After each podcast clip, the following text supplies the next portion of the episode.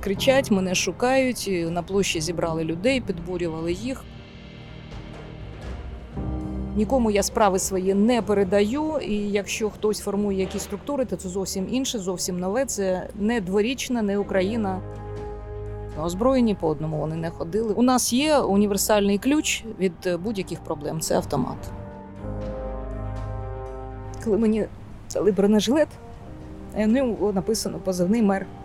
А в нього був позивний Якобс. Він сам себе почав так називати, сказав: Я три в одному. Я твій племінник, охоронець і водій. Привіт усім! Ви слухаєте подкаст Герої Харкова. Мене звати Тетяна Федоркова, співведучий подкасту Володимир Носков на зв'язку зі Львова. Привіт! Привіт, Харків, привіт, Таню. Радий чутися. Сьогодні будемо говорити про дворічанську громаду. Це єдина громада Харківської області, яка дотепер залишається частково окупованою. Як і інші прикордонні до агресора території, прифронтові населені пункти Дворічанська громада перебуває під постійними російськими обстрілами. І загалом Куп'янський район регулярно з'являються у зведеннях офіційних органів про російські атаки. Наприклад, у п'ятницю, 19 травня, коли ми записуємо цей епізод, стало відомо про черговий російський удар у селі Петропавлівка. Загинув 66-річний чоловік. Ну тут ще варто сказати, як ми домовлялися о, про інтерв'ю під час підготовки нашого подкасту із головою громади Галиною Турбабою. Для чого я це роблю? Ми, як журналісти, звикли, береш телефон, набираєш і домовляєшся. А тут нам знадобилося, можна сказати, два тижні вийти на зв'язок із пані Галиною, оскільки там немає комунікації. Ні інтернету, ні телефонного зв'язка, і спілкування відбувалося з величезними перервами. Так, е, сьогодні ви почуєте інтерв'ю з головою Дворічанської громади Галиною Турбабою. У попередніх випусках, коли ми говорили про роботу Червоного Хреста, ви могли чути її коментар щодо ситуації на цьому напрямку. А теперішня розмова вже охоплює період, е, більший період період захоплення, окупації дворічною і нинішні дні е, постійне життя під ударами. Пані Галина е, двічі була у полоні російських окупантів, її змушували піти на співпрацю, але, зрештою, не змогли зламати, і за це вона провела у камері загалом понад 80 днів. Е, ми зустрічаємося у Харкові, де тепер більшість часу перебуває Галина Турбаба. Після полону 64-річна е, голова громади відновлює здоров'я, як вона сама каже, постійно у лікарнях. Е, житло у дворічній, її житло у дворічній зруйноване. Е, рідня, частина рідні проживає у Шевченковому. Поки ми говорили у саду Шевченка, е, пролунало кілька вибухів. Під час інтерв'ю, ви, коли будете слухати, віддалено їх почуєте, так звучав обстріл циркунів 18 травня. 52-річний цивільний чоловік загинув у циркунах. Але пані Галина, мабуть, вже і не звернула уваги на цей постріл, настільки вже е, звикла до цього, до цих вибухів. Да? Так і було. Мені здалося, да, перший раз я думала, що це якісь будівельні роботи, бо там сад Шевченка активно там запускає фонтани, поруч е, напроти там працюють е, комунальники. Я подумала, що десь там в районі обладміністрації хтось я не знаю, щось впустив або лопнуло колесо. Але насправді це такий був потужний вибух, і я себе, мабуть, заспокоювала. Ти більше нервувала, аніж вона. Так, я двічі обертала голову, сиділи би на лавці в саду Шевченка. На головній алеї. Я так поворачувалася, думала вже. Де, що, куди? Кажу, що занервувала вже, коли після вибуху першого е, залунала сирена. І я вже зрозуміла, що це вже точно не колесо лопнуло. Так що, да. Давай трошечки скажемо про саму громаду. О, ще раз е, наголосимо, що це на самісінькому прикордонні. Е, У громаді 55 населених пунктів, із них 27 знаходиться під тимчасовою окупацією. Якщо брати територіально, то це, як каже Галина Турбаба, навіть більше е, земель.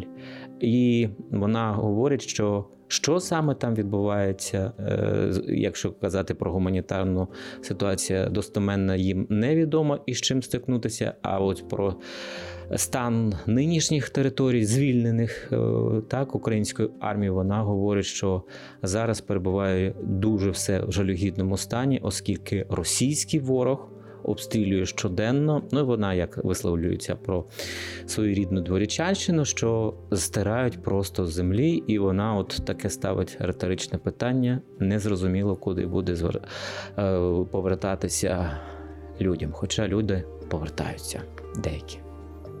Хтось думає, що він захистить свій будинок, коли буде там. Е, хтось е, комусь це все життя і бросати жалко. У багатьох людей це сільська місцевість, це є підсобні господарства, є домашні тварини, яких теж не не бросиш е, зараз. Особливо зараз починається літо, починаються роботи на городах. То люди, навіть які виїхали, вони приїжджають, щоб посадити городи і знову їдуть назад, тому що. Всі думають, що життя продовжується і що ми повернемося, і все таки буде мирне життя, жити треба за щось. В когось немає е, куди їхати, нема з чим їхати. Різні причини у людей.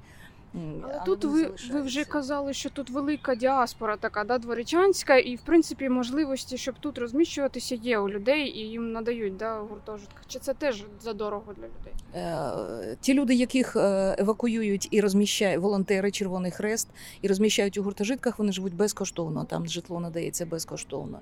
Ті люди, які приїздять е, до своїх рідних або вишукують самі помешкання, то звісно вони за нього платять.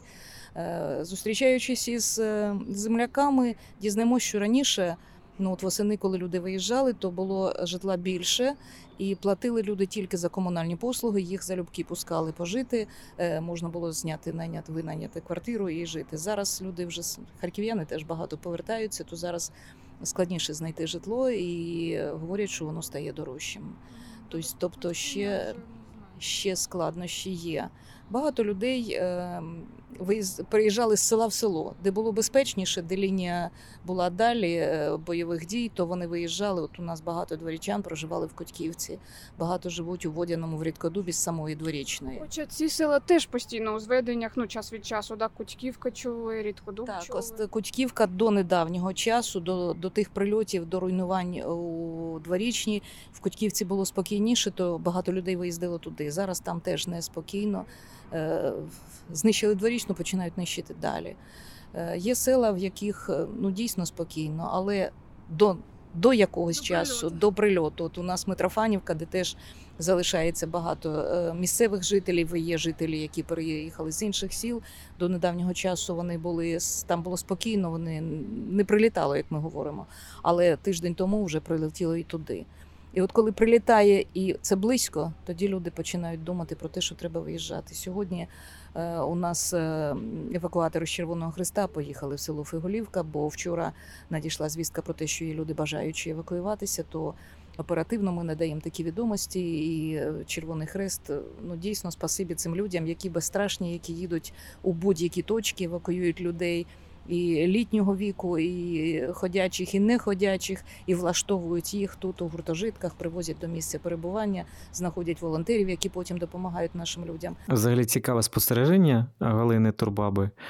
Що ринок якраз оренд квартири оживає завдяки е, переселенцям. Власне, можна сказати, це з таким відбувається запізненням, да, те, що ми спостерігали там у Львові, в Франківську, Ужгороді, потім в Києві. Тепер вже відбувається, оживає, скажімо так, у Харкові. Ну, ще тому, що харків'яни повертаються активно. Так, так, так. Так. І далі давай послухаємо ще наслідки обстрілів. Галина Турбаба дуже докладно розповіла. Ем, як відбувалося нищення дворічної, з чого почалося, як далі все це тривало?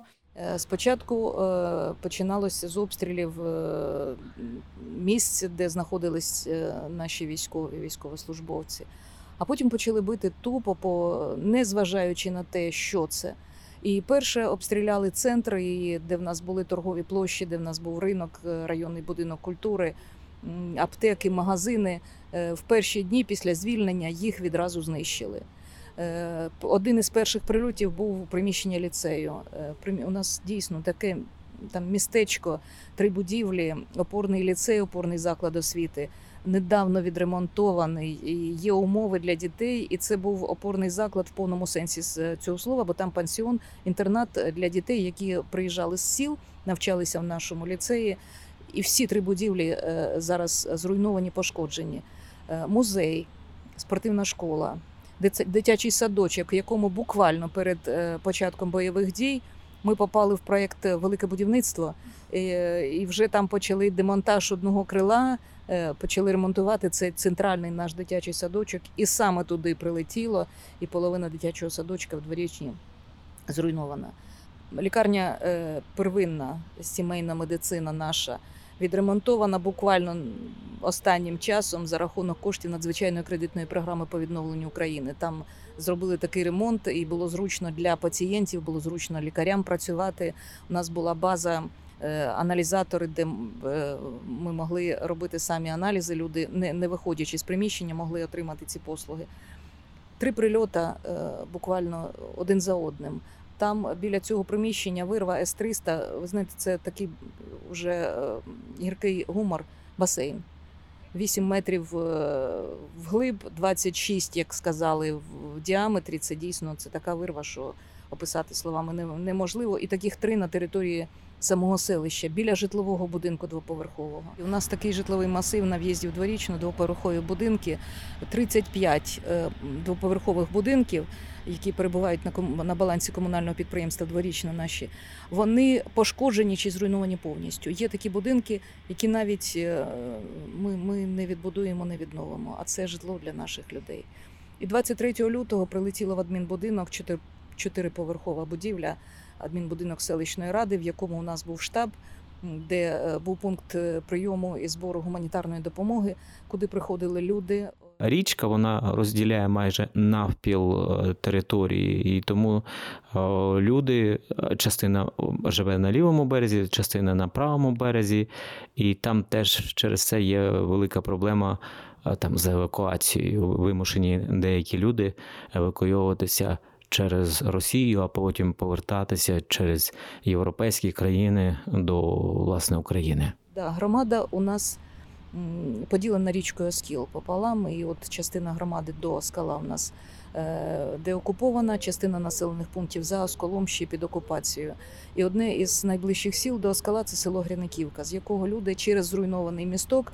Коли була можливість, почали до нас приходити, і ми передавали їм хліб, гуманітарну допомогу, ліки, виводили звідти людей. Люди чекали евакуацію. У нас було облаштоване підвальне приміщення в нашому адмінбудинку, де люди перебували де була гаряча їжа для них, е, і не тільки для тих, хто приходив з Янківці, а і для дворічан, і для волонтерів, які до нас приїздили. Ну, Це був такий, як ми вже потім назвали пункт незламності, да, в повному сенсі цього, ем, цього слова.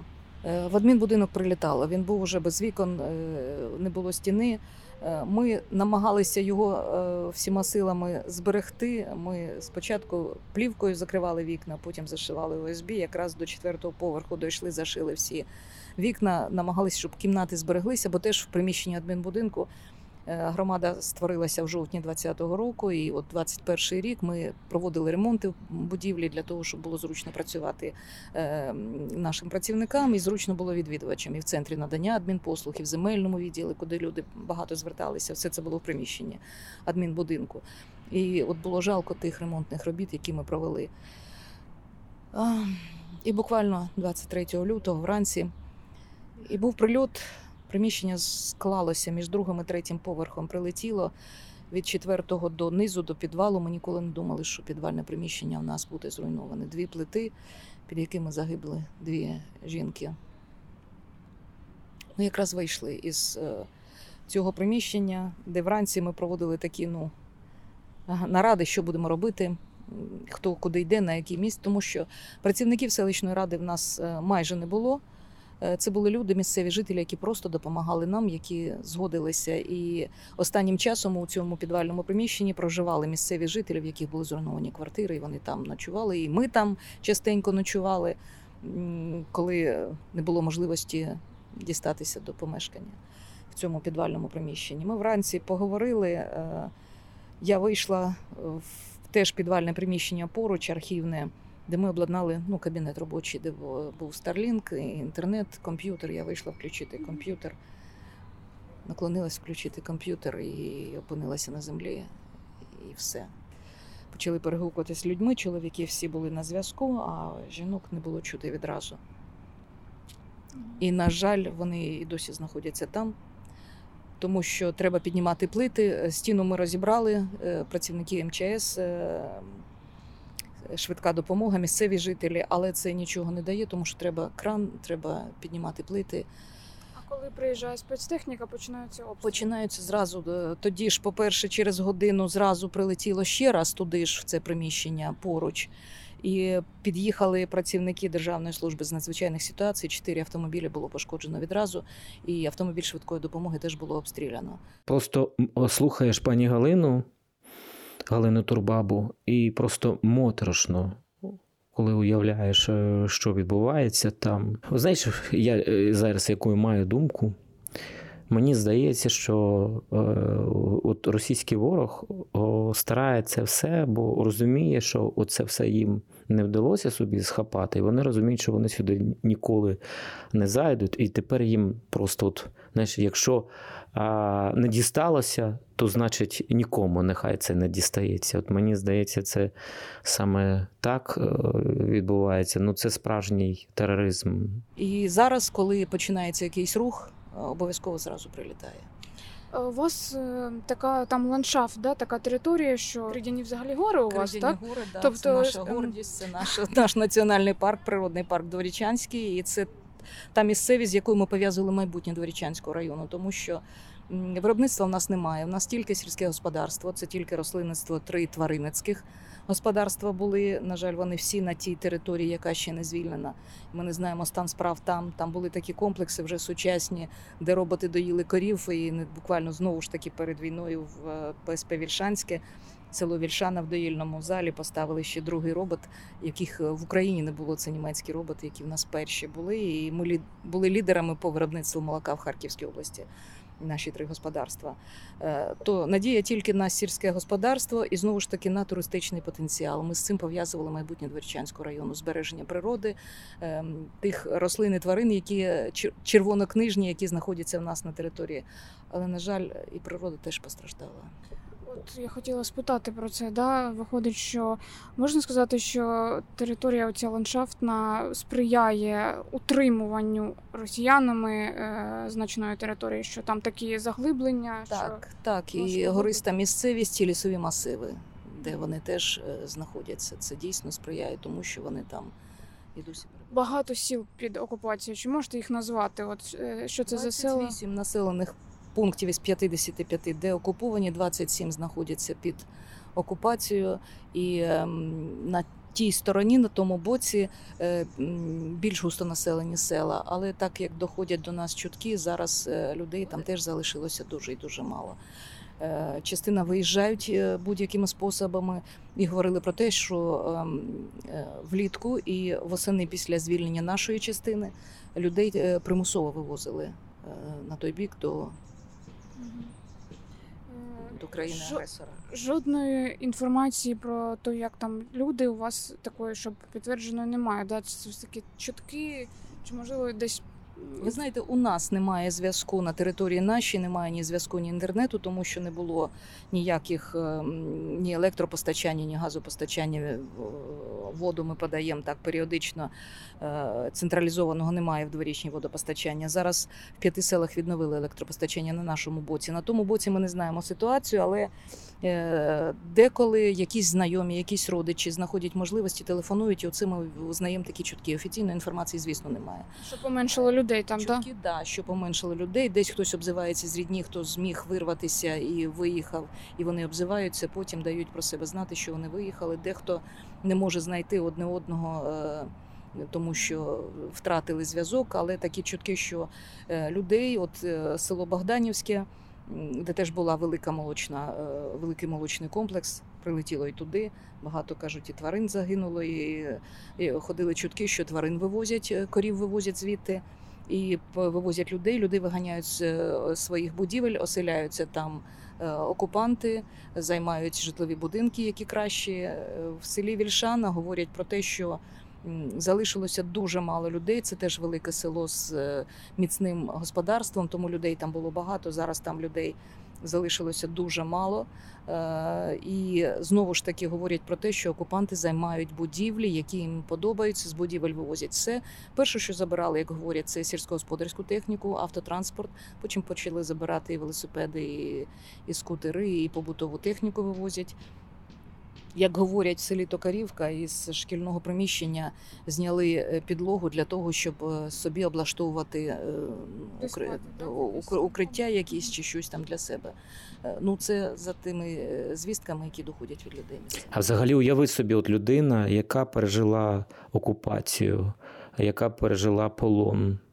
І вона, е, незважаючи на це, все одно продовжує їздити е, туди, де небезпечно, і не просто небезпечно, а ще й для неї психологічно травматично. Коли дворічна була окупована, ви потрапили і навіть не один раз двічі були у полоні, так?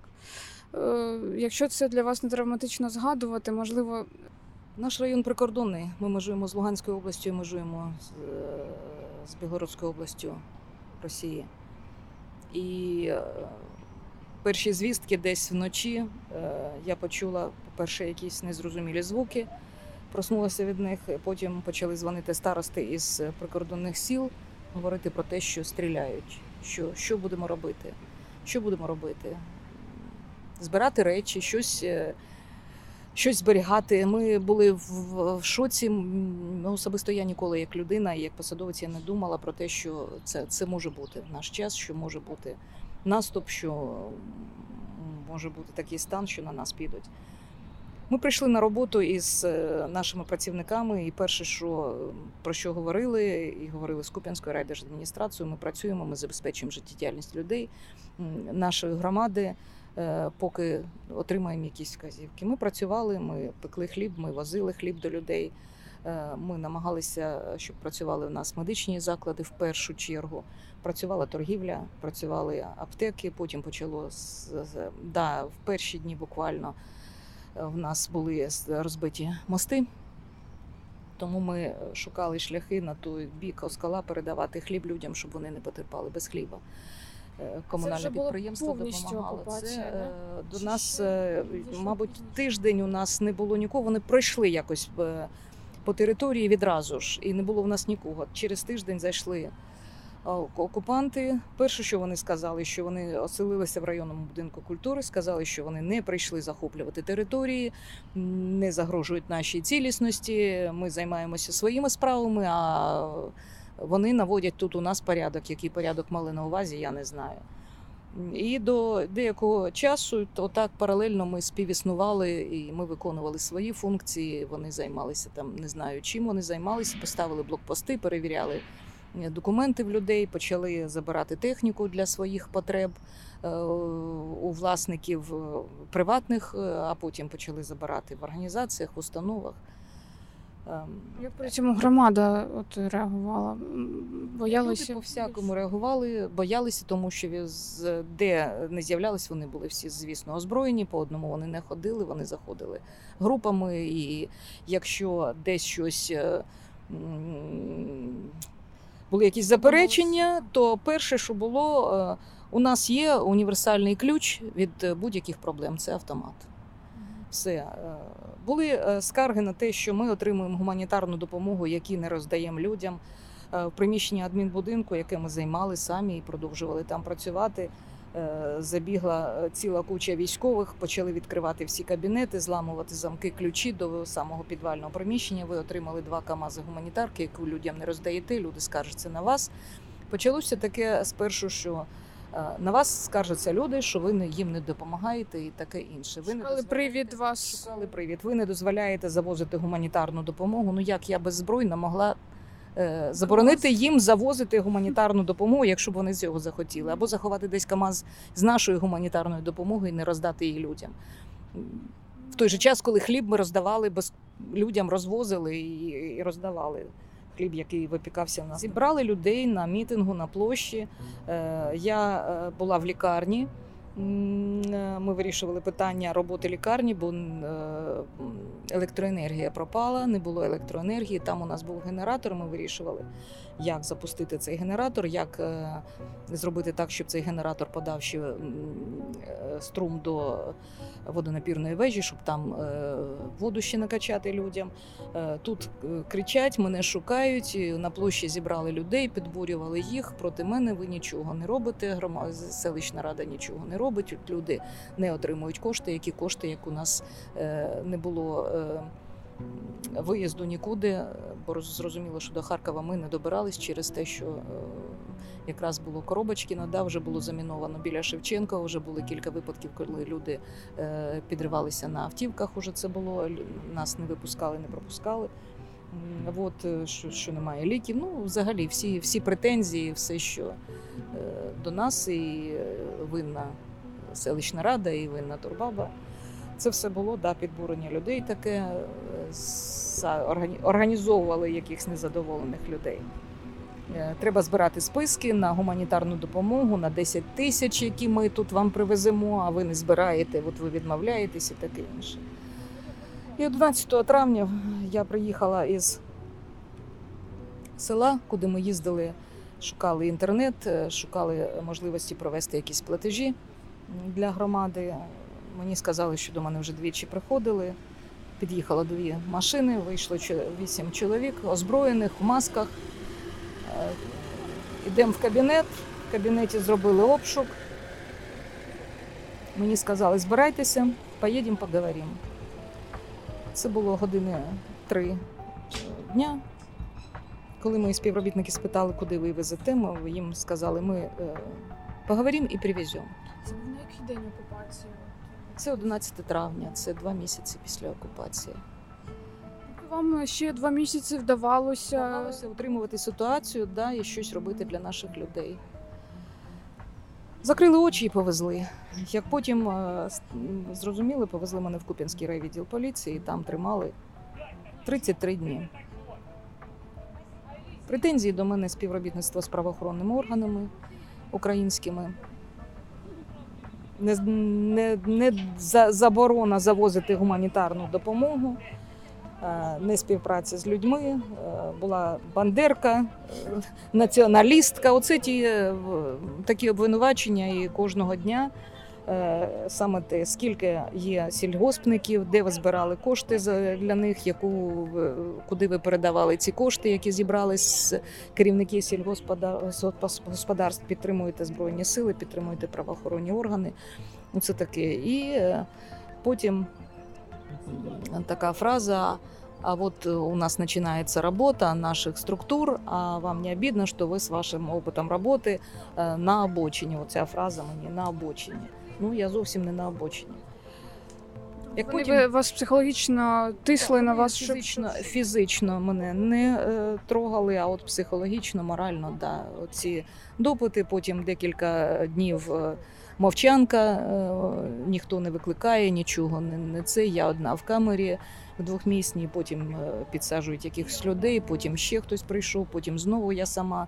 Ну, такий от психологічний тиск. Як потім я дізналася, е, два тижні мої рідні не знали, де я. Вони приїжджали туди, їм говорили, здесь такої нет. Е, Розумієте, що це було для рідних, що це було для, для нас. Потім через 33 дні мене випустили. Мене випустили, сказали питання вашої роботи. Да, питання були такі, що ви будете робити, коли вас випустять. Буде можливість працювати для людей, буду працювати. Ні, я так і говорила, сяду в огороді, буду займатися городом і все. Е, Питання вашої роботи буде вирішуватись потім. Коли я вийшла, на другий день я прийшла до адмінбудинку, мене в адмінбудинок не допустили, сказали знову ж таки російські ці автоматники. Е, Є приказ вас в здання не допускати. І вони вже почали виплачувати людям по 10 тисяч.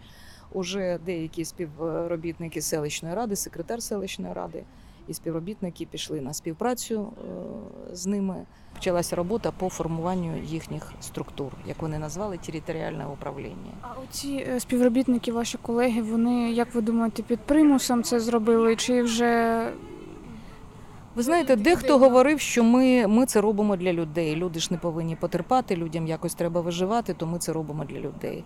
Дехто говорив, що в нас не, було іншого виходу. Але уже потім зі мною так відкрито, відкрито вони не спілкувалися ті, хто співпрацював. Е, Я зустрічалася, да, здоров'я було підірване дійсно. Я пішла в лікарню, лікувалася, проблеми із серцем і з нирками потім. Ну, схудла зовсім, Е, втратила дуже багато ваги. Я зустрічалася з колективами так чи інакше. Говорили ми про майбутнє, говорили про те, що я працювала і працюватиму в Дворічанській селищній раді Харківської області Україна. Е, Нікому я справи свої не передаю, і якщо хтось формує якісь структури, то це зовсім інше, зовсім нове. Це не дворічна, не Україна. Ну, от саме за це, мабуть, мене і е, вдруге забрали.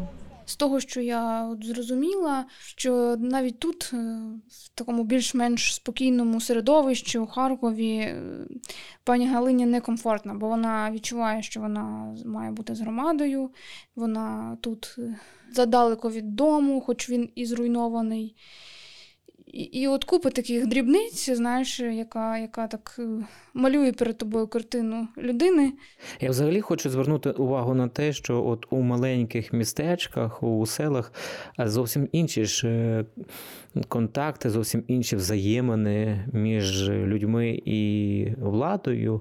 Це у нас тут є мер, є люди, є охорона, є приймальні дні. І, ну, і взагалі така величезна дистанція. Та?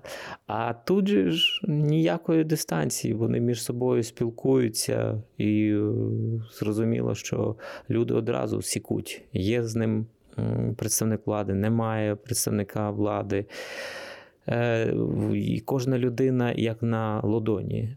Е, Деякі наші працівники, які не побажали співпрацювати, намагалися звільнитися і виїхати. Якимсь чином, в основному це було через Росію, бо через Харків не було проїзду, через Печеніги ще не було проїзду. Виїжджали через Росію, потім поверталися через Європу і поверталися в Україну. Були такі працівники, жителі багато. І мені е, передали трудові книжки людей, які хотіли звільнитися. Е, Я була в лікарні, коли до мене додому, я пішла до мами. Мама в мене залишилась сама батьківську хату. Коли я повернулася з лікарні, мама сиділа, плакала. Ти не знаєш, що, що тут було, що тут було. Вони прийшли з обшуком. Вони приїхали, зайшли в двір, перевернули все вверх дном, незважаючи на те, що 87 років людині, вони без, без мене, без нікого, все перевернули вверх дном. Що вони забрали? Забрали якісь документи, забрали ці трудові книжки в людей, які були, забрали печатку селищної ради. І на другий день прийшли за мною. Знову ж таки, я прийшла з лікарні. Вони налетіли знову. Вони своїх облич не показували. Вони в балаклавах, вони закриті. Е, Мама спитала, за що ви її забираєте? За те, що вона враг народу. Ну, враг якого народу, зрозуміло. Знову мене привезли в Куп'янський райвідділ. Тепер уже в двохмісній камері були по 6, по 8, по 12 чоловік жінок. Були різні жінки, були директори шкіл, які не пішли на співпрацю. Е, Були фермери, які теж не співпрацювали. Були жінки алкоголічки, були за порушення комендантського часу. Час від часу мінялися, але в основному 6-8 чоловік було завжди. Це літо, це, це жара, це, це невиносимо. На допити визивали рідко. Ви не мали права е, звільняти людей, хто ви така, ви вже ніхто і таке інше. І завжди це було з закритими очима, з зав'язаними очима, і все. І тут уже було таке: ви, ви вже ніхто. Ми вже тут формуємо свої органи влади, але ви не мали права зустрічатися з людьми. Ну, звісно, І тим більше було для пані Галини усвідомлювати, що її колеги, деякі з селищної ради, на жаль, під час окупації пішли на співпрацю з російськими окупантами. Розуміти, що її хтось в її команді. Ем, Ну, от так вчиняє. Це при тому, що пані Галина, хочу нагадати, була обрана від е, опозиційної платформи за життя, відомої проросійської, і зараз забороненої партії. Але вона шкодує про цей вибір, бо не розуміла тоді, що до такої історії може довести ця політична платформа так само, так, яка підтримала фактично російське, російську владу. Знаєш, політика це одне, а цінності це зовсім інше, та і принципи. Та і не завжди е, політична е, доцільність е, співпадає із цінностями людськими, хоча вся по всякому буває, і очевидно, що для пані Галини цінності були це не зрадити свою країну, яка називається Україна. А для інших, ну, це як кажуть, ждуни або як. 8 вересня нас бросили на произволяще, вже прилетіло напротив ем, приміщення, де вони розміщалися, і вони боялися, що прилетить у приміщення поліції. Нас закрили і бросили. Добу ми були без нікого. Ми розуміли, Тікали вже під час контрнаступу. Тікали, да, це було 8 вересня. І вночі е, хлопцям із якоїсь камери вдалося вибити скло, витягнути решітку, яка була одинарна. Ну і е, ми всі вдячні їм за те, що вони не вискочили самі, а пішли по райвідділу, знайшли ключі, відкрили всі камери. І нас було чоловік 130-150 по різних оцінках. І ми вийшли, вже було приміщення задимлене. Е, на блокпостах їх не було. В Купінську вони ще були. Прилетіло в їхнє приміщення казначейства, де була оця адміністрація Харківської області, як виявилось, вночі тоді воно горіло. І до ранку ми, е, ті, хто з Куп'янська, вони побігли по домах. Я не знаю, як вони дісталися. А ті, хто іногородні були, були і Луганчани, і з Боровського району. і ми були, е, коли відкрили камеру, е, поруч у камері виявився наш керівник комунального підприємства дворічне Стоянов Дмитро Миколаївич, з яким ми потім і вийшли, який теж майже місяць просидів за те, що не пішов на співпрацю з е, рашистами. І ми з ним дібралися до дворічної. Вже транспорт не ходив, всі блокпости були закриті, вони нікого не випускали. Це вже ми знайшли машину, яку з якою змогли доїхати. До дворічної нас довезли. Ми підійшли до поліції. Там стояли ті поліцейські, які пішли на співпрацю з е, окупантами. Е, ми думали, що нас шукають, бо ми втікачі. Да? Ми думали, куди нам іти. Ми не не уявляли, як прийти додому. Думали, що за нами зразу прийдуть слідом, але їм уже, мабуть, було не до нас. Вони вже тікали, то вони збиралися для того, щоб тікати. І буквально 11 вересня зайшли наші е, захисники, нас звільнили. На подвір'я зайшли військові, сказали нам Сказали, що тут проживає мер. Давайте за роботу. Е, Ви тоді теж не виїхали. Я тоді теж не виїхала. Ви знаєте, і 24 е, лютого, і у вересні в мене якось не було питання. Треба, що треба робити, як треба робити. Ну, от вони зайшли, сказали, хлопці, це ваша робота. Давайте організовувати народ, населення на, на якесь життя.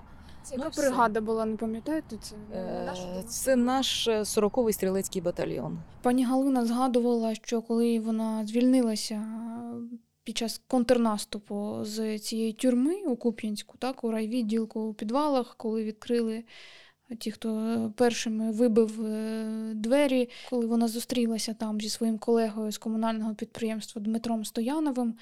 На жаль, потім пан Дмитро загинув в аварії, яка теж е, пов'язана так чи інакше з війною, бо він їхав на великій швидкості е, по ділянці, яка прострілювалася там в районі дворічної. І щоб швидше проїхати, машина якби, вийшла з ладу і в цей момент і він загинув разом з дружиною. Це була одна з втрат. Е, з близьких людей пані Галини, а ще був її племінник, який з перших днів допомагав пані Галині був е, постійно теж в громаді, привозив гуманітарну допомогу, допомагав е, односельчанам. І це така історія кількох е, втрат для однієї людини. І нас було я, керівник комунального підприємства Дмитро Миколаївич Стоянов, який разом зі мною вийшов з цього страшного приміщення. Мій племінник.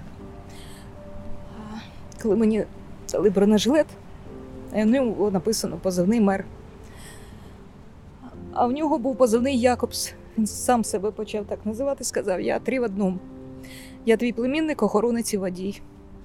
І от ми втрьох почали організовувати цю роботу. Прийшли наші сусіди, наші друзі, які почали нам допомагати, які до останнього були з нами, і ті дві жінки. Тетяна Васильівна погоріла, вона з першого дня була разом з нами. А Місцева жителька, Просто да? місцева жителька, да, вона медпрацівник сама, які почали нам допомагати. Друга, да, жінка. І друга жінка з Гряниківки Альона, е, колишня працівниця комунального підприємства, молода жінка, сирота без батька, без матері, з бабусею. З дядьком дядько теж у нас е, поруч з нею був завжди. Вона не хотіла виїжджати, вона казала, я тут буду допомагати, це мій рідний дім, це мій рідний край. Тому вони залишалися, хоча вже багато людей на той момент було евакуйовано. Чому зараз сльози? Тому що ох, як все немає зі мною не витримало серце. Ми їхали на роботу, серце зупинилося. Залишилось два сина. А потім загинув Дмитро Миколаївич Стоянов. Їхав з роботи, попав в дорожньо-транспортну пригоду 30 грудня. Вони з з дружиною їхали з роботи з дворічної до колодязної, де вони проживали. Кожного дня їздили. Там є такий, така ділянка, яка завжди прострілювалася. Ми її намагалися проскочити якомога швидше. Це Все це війна, все це все одно війна. Дуже багато втрат, яких не заміниш ніким. Але потім приходили люди, які ставали поруч. Перед Новим роком е, було страшне жахіття. Нас почали дуже поливати вогнем. Ми почали активно людей агітувати на виїзд. Було в нас е, перед Новим роком е, у населених пунктах громади 130 дітей було різного віку до 18 років. На зараз дітей не залишилося. Вони всі е, обов'язково примусово. Ми всіх дітей евакуювали останнім от тиждень назад. З Рідкодуба вивезли дітей для того, щоб діти до Харкова, так е, до Бурлука в більш безпечні місця. Там з Колодязною поїхало багато людей, в яких є знайомі рідні, щоб діти могли навчатися і не потерпали в таких умовах. Ті, з ким ви тут підтримуєте зв'язок, вони нарешті бачать, що да, тут все-таки, хоч і прильоти теж ракетні ми чуємо, але вони піти. Ви знаєте, для мене особисто ми вже, мабуть, е, людина до всього звикає. Ми вже звикли до цих обстрілів, пострілів. Ми чули, де приліт, де виход, де наші у нас е, казали, це міномет, це танчик стріляє. А коли я в лікарні почула сирену, е, для мене це було жахливо. І коли я через два місяці після такого життя, хай і сирена, але тут не так летить, приїхала на Дворічанщину, і знову це було 8-9 травня. Це були вони любителі да, в ці саме такі дні обстрілювати, активізувалися дуже. Е, Це було жахливо. Як людина звикає, так вона і відвикає від цього. І це дійсно от після такої перерви мені почути знову це було. Це було жахливо. Ти знаєш, про таке просто до цього тільки доводилося читати в книжках. А це реалії. Оце реалії. Я нещодавно був у Львові на презентації виставки антитексти. Е, Його е, цю виставку створили е, співробітники Харківського літературного музею і відкрили у Львівському музеї тоталітарних режимів, це тюрма Налонського. І там цікава така думка прозвучала, що навіть коли люди говорять, ну, це ж неоднозначно, навіть коли говорять неоднозначно, це теж вибір людини. Тобто, от не може бути, от знаєш, там є чорне, біле, сіре, те, що називається неоднозначно, все одно буде або біле, або чорне. Історія життя, історія потрясіння, е, що пережила Галина Турбаба, це яскраво показує. Але люди на території живуть. Ми рахуємо зараз. У нас десь 1200 людей. Зараз ще на території громади проживає в дворічні чоловік 60. Це люди, які не виїхали. е, Більш літні. Більш літні е, є в нас колективний підвал в одному з двоповерхових будинків, облаштований там буржуйки є. Ну для людей ми облаштовували це, коли ще була можливість жити. І зараз вони просто не можуть виїхати звідти, тому що звідти вибратись неможливо. Там їх поливають, і е, дуже проблематично звідти просто вискочити, проскочити. І що ж вони там їдять? Ми передаємо туди гуманітарку. У нас Є є працівники швидкої допомоги, які зараз знаходяться в сусідньому селі. Вони е, до, до лютого місяця в нас і сектор з надзвичайних ситуацій, і швидка допомога були на території дворічної. Після того, як зруйнували адмінбудинок, і в нас там не залишилось такого осередку штабу, то вони переїхали до сусіднього села. І екіпаж швидкої допомоги є. Вони їздять і людям передають туди гуманітарку. І працівник Державної служби з надзвичайних ситуацій, місцевий житель теж. От ми в Кутьківку завезли гуманітарну допомогу тиждень тому. І якраз приїхав зразу цей е, працівник е, і забрав 20 наборів для людей, яких він яким він передасть дворічно. Таким чином ми намагаємось людям допомогти. Передаємо хліб, передаємо гуманітарну допомогу. Ви знаєте, гуманітарну допомогу доправляють до Великого Бурлука і до Куп'янська, а потім ми своїми силами забираємо її. У нас є старости два, які є на території е, в селах. Е, З власним транспортом ми її доправляємо самі, розвозимо по селах, самі люди розвозять. Знову ж таки, старости і ті люди, які нам допомагають, небайдужі люди. Після цього випадку з загибелю Євгена Саніна, да, одного з волонтерів, мабуть, що це теж таким стало е, моментом, що краще не їхати. Звісно, у нас і на початку, після звільнення, був випадок, коли волонтера поранила місцева жителька Кам'янка село, якого зараз теж майже немає. Людей там немає, і села, мабуть, немає. То там теж у нас загинула жінка медпрацівник і був поранений волонтер. В Колодяжні був поранений волонтер, е, який е, у нас місцевий він житель, волонтера, і е, проривається і зараз до Колодяжної, допомагає людям. Але все ж таки, да, Ви сказали, що зараз ви. Фактично безхатько, так? Теж ваш будинок зруйнований. Е, І робота виходить так. е, Немає приміщення ні для роботи, так, ні для е, проживання. Що, як ви так. плануєте далі? Чи можна керувати дистанційно так? Є потреба така зараз керувати тими територіями?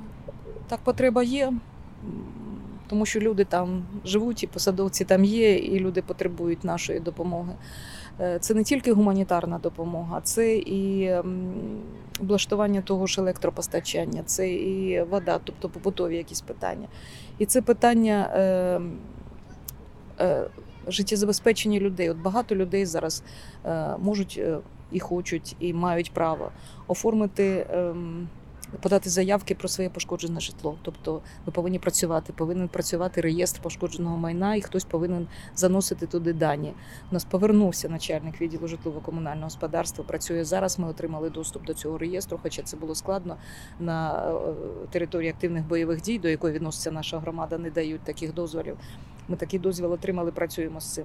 Багатьом людям потрібні довідки для того, щоб оформити ВПО, для того, щоб оформити спадщину, для того, щоб е, е, влаштувати дітей, щоб отримати якусь матеріальну допомогу на малозабезпечених, щоб отримати субсидії, довідки. Ці всі це, це все повинно це все робилося в громаді. Це все повинно робитися через центр надання адмінпослуг, відділом соцзахисту. Ви І це все, ми все це робимо дистанційно. Так, у нас є працівники, які. Працюють віддалено, є працівники, які проживають в Харкові, працюють. Є в Шевченко. У нас є е, кімната, яку виділив нам колега в селищній раді Шевченківській. То там е, частина людей може там е, отримати якусь послугу. Є працівники, які тут в дворічні, в Харкові, дворічани, наші місцеві жителі працюють в різних установах, і ми передаємо їм документи. Таким от чином спілкуємося з нашими людьми. У нас працюють майже всі відділи, хоч і дистанційно. Велика проблема у нас з відділом освіти. Дуже багато освітян е, з вересня пішли на співпрацю. Е, Фактично, у нас е, жоден заклад не працює і не працює відділ освіти, бо немає ні начальника, ні бухгалтерії. Зараз це велика проблема розібратися і з педагогічними кадрами, і з дітьми, які в нас десь знаходяться, і налаштувати цю роботу. А освітяни, ті, що потікали, так теж. Чи Є ті, що потікали, так багато є. Немає їх на території. Є ми знаємо, такі, що під підозрою, да, Є такі, що під підозрою. да, Ви знаєте про, про таких, що могли вас там здати, на вас наговорювати, і ви після того, як ви почуваєтеся взагалі, да, бути керівником громади, де такі люди живуть? Да, це Їх ме- меншість. Велике потрясіння те, що зруйнована територія. На- Ще більше потрясіння те, що немає рідних людей поруч, рідних по крові, рідних по духу. Дуже велике розчарування, о, в- що є люди, які пішли на співпрацю, люди, з якими ми працювали, яких, які підтримували друг друга одне одного. І я ніколи не думала, що це так буде. Я не знаю їхніх мотивів. Не довелося з ними зустрітися, подивитися їм у очі. Ходять чутки про те, що той чи інший сказав, здав, знаєте, є такі підозри. Ем, Є люди, які, з якими я зараз зустрічаюсь, про які говорили, що хтось там щось на мене наказав. Боляче. І зараз соцмережі, знаєте, оцінюють по-різному. Е, в соцмережах дуже багато коментарів з приводу нашого перебування, нашої роботи. Е, багато людей, які знаходяться за межами громади, за межами області, навіть за межами країни, краще знають, як, як треба робити, е, що треба робити, краще критикують. Я всіх запрошую. Приходьте, ставайте поруч, давайте будемо разом.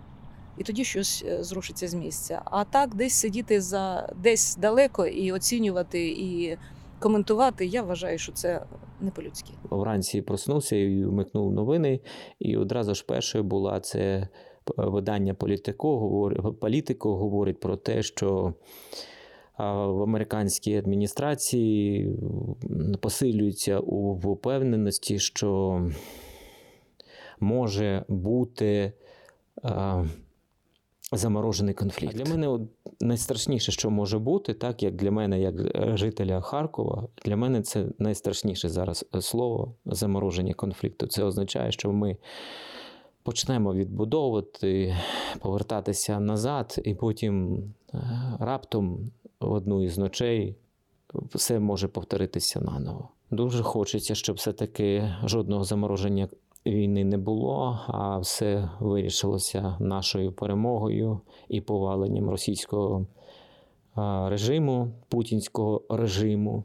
Я трошки хочу все-таки е, фіналізувати нашу розмову тим, що мені здається, що от коли е, серед представників влади, серед е, в таких маленьких громадах або не маленьких, проявляються такі голови, да, от як пані Галина з такими якостями. Пам'ятаєш, про циркуни у нас був е, теж розмова була про Миколу Сікаленка, який так само був кілька разів у полоні, але е, його не зламали. Мені здається, що це такі приклади, які е, точно свідчать про те, що ті прогнози, про які ти кажеш, не повинні справдитися.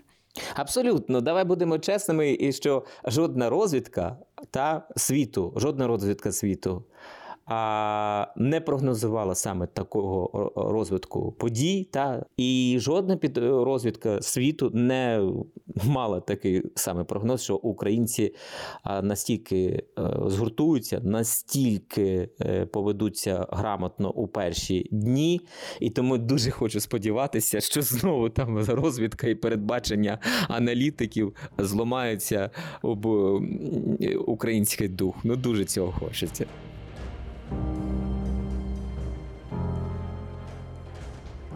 Я ще тоді наостанок загиблих людей. Я так розумію, що зараз така. Ну, можливо, покращиться ситуація, їх вже треба поховати, і це така одна з ваших е, бажань, да, щоб по-людськи їх е, дістати. Бо ви, коли почали говорити про них, плакати почали. Я ніколи не думала, що я буду працювати як ритуальна служба. Ми ховали людей на території громади. Я особисто їздила в морги в Чугу і в Зміїв, забирала наших односельців, допомагала їх ховати, і там на території ми допомагали людям. Не так давно ми тут разом із нашими земляками були на цвинтарі, де хоронили загиблого нашого військовослужбовця. Там ми зустрілися з багатьма нашими односельцями. Е, от ви питали, чи да, в нас є ті люди, які служать, є люди, які зараз пішли служити і в Нацгвардію, і в е, Збройні Сили України. Е, звісно, люди є, які хочуть внести свій внесок у нашу перемогу, якої ми так чекаємо. Я ніколи не думала, що прийдеться хоронити людей. Ми поруч із Тетяною Васильівною був є чоловік Микола Миколаївич Погорілий. З Альоною був дядько Володя Пархоменко. Ми з ними зустрічаємося. З Миколою Миколаївичем ми зустрічалися в лікарні. Він теж після контузії потрапив, після цього випадку потрапив до лікарні. Ми е, тут в лікарню до мене приходив син Тетяни Васильівни, і на ми з ним зустрічалися ще раз. Е, на Великдень він їздив туди на те місце, поставив квіти своїй мамі. Ми бачили те місце, бачили квіти. Він розуміє, що зараз ми не можемо нічого зробити, але ми сподіваємося, що ми їх дістанемо і дійсно ми їх гідно поховаємо і світла пам'ять про цих людей буде завжди з нами, не тільки з їхніми рідними, а з нами теж.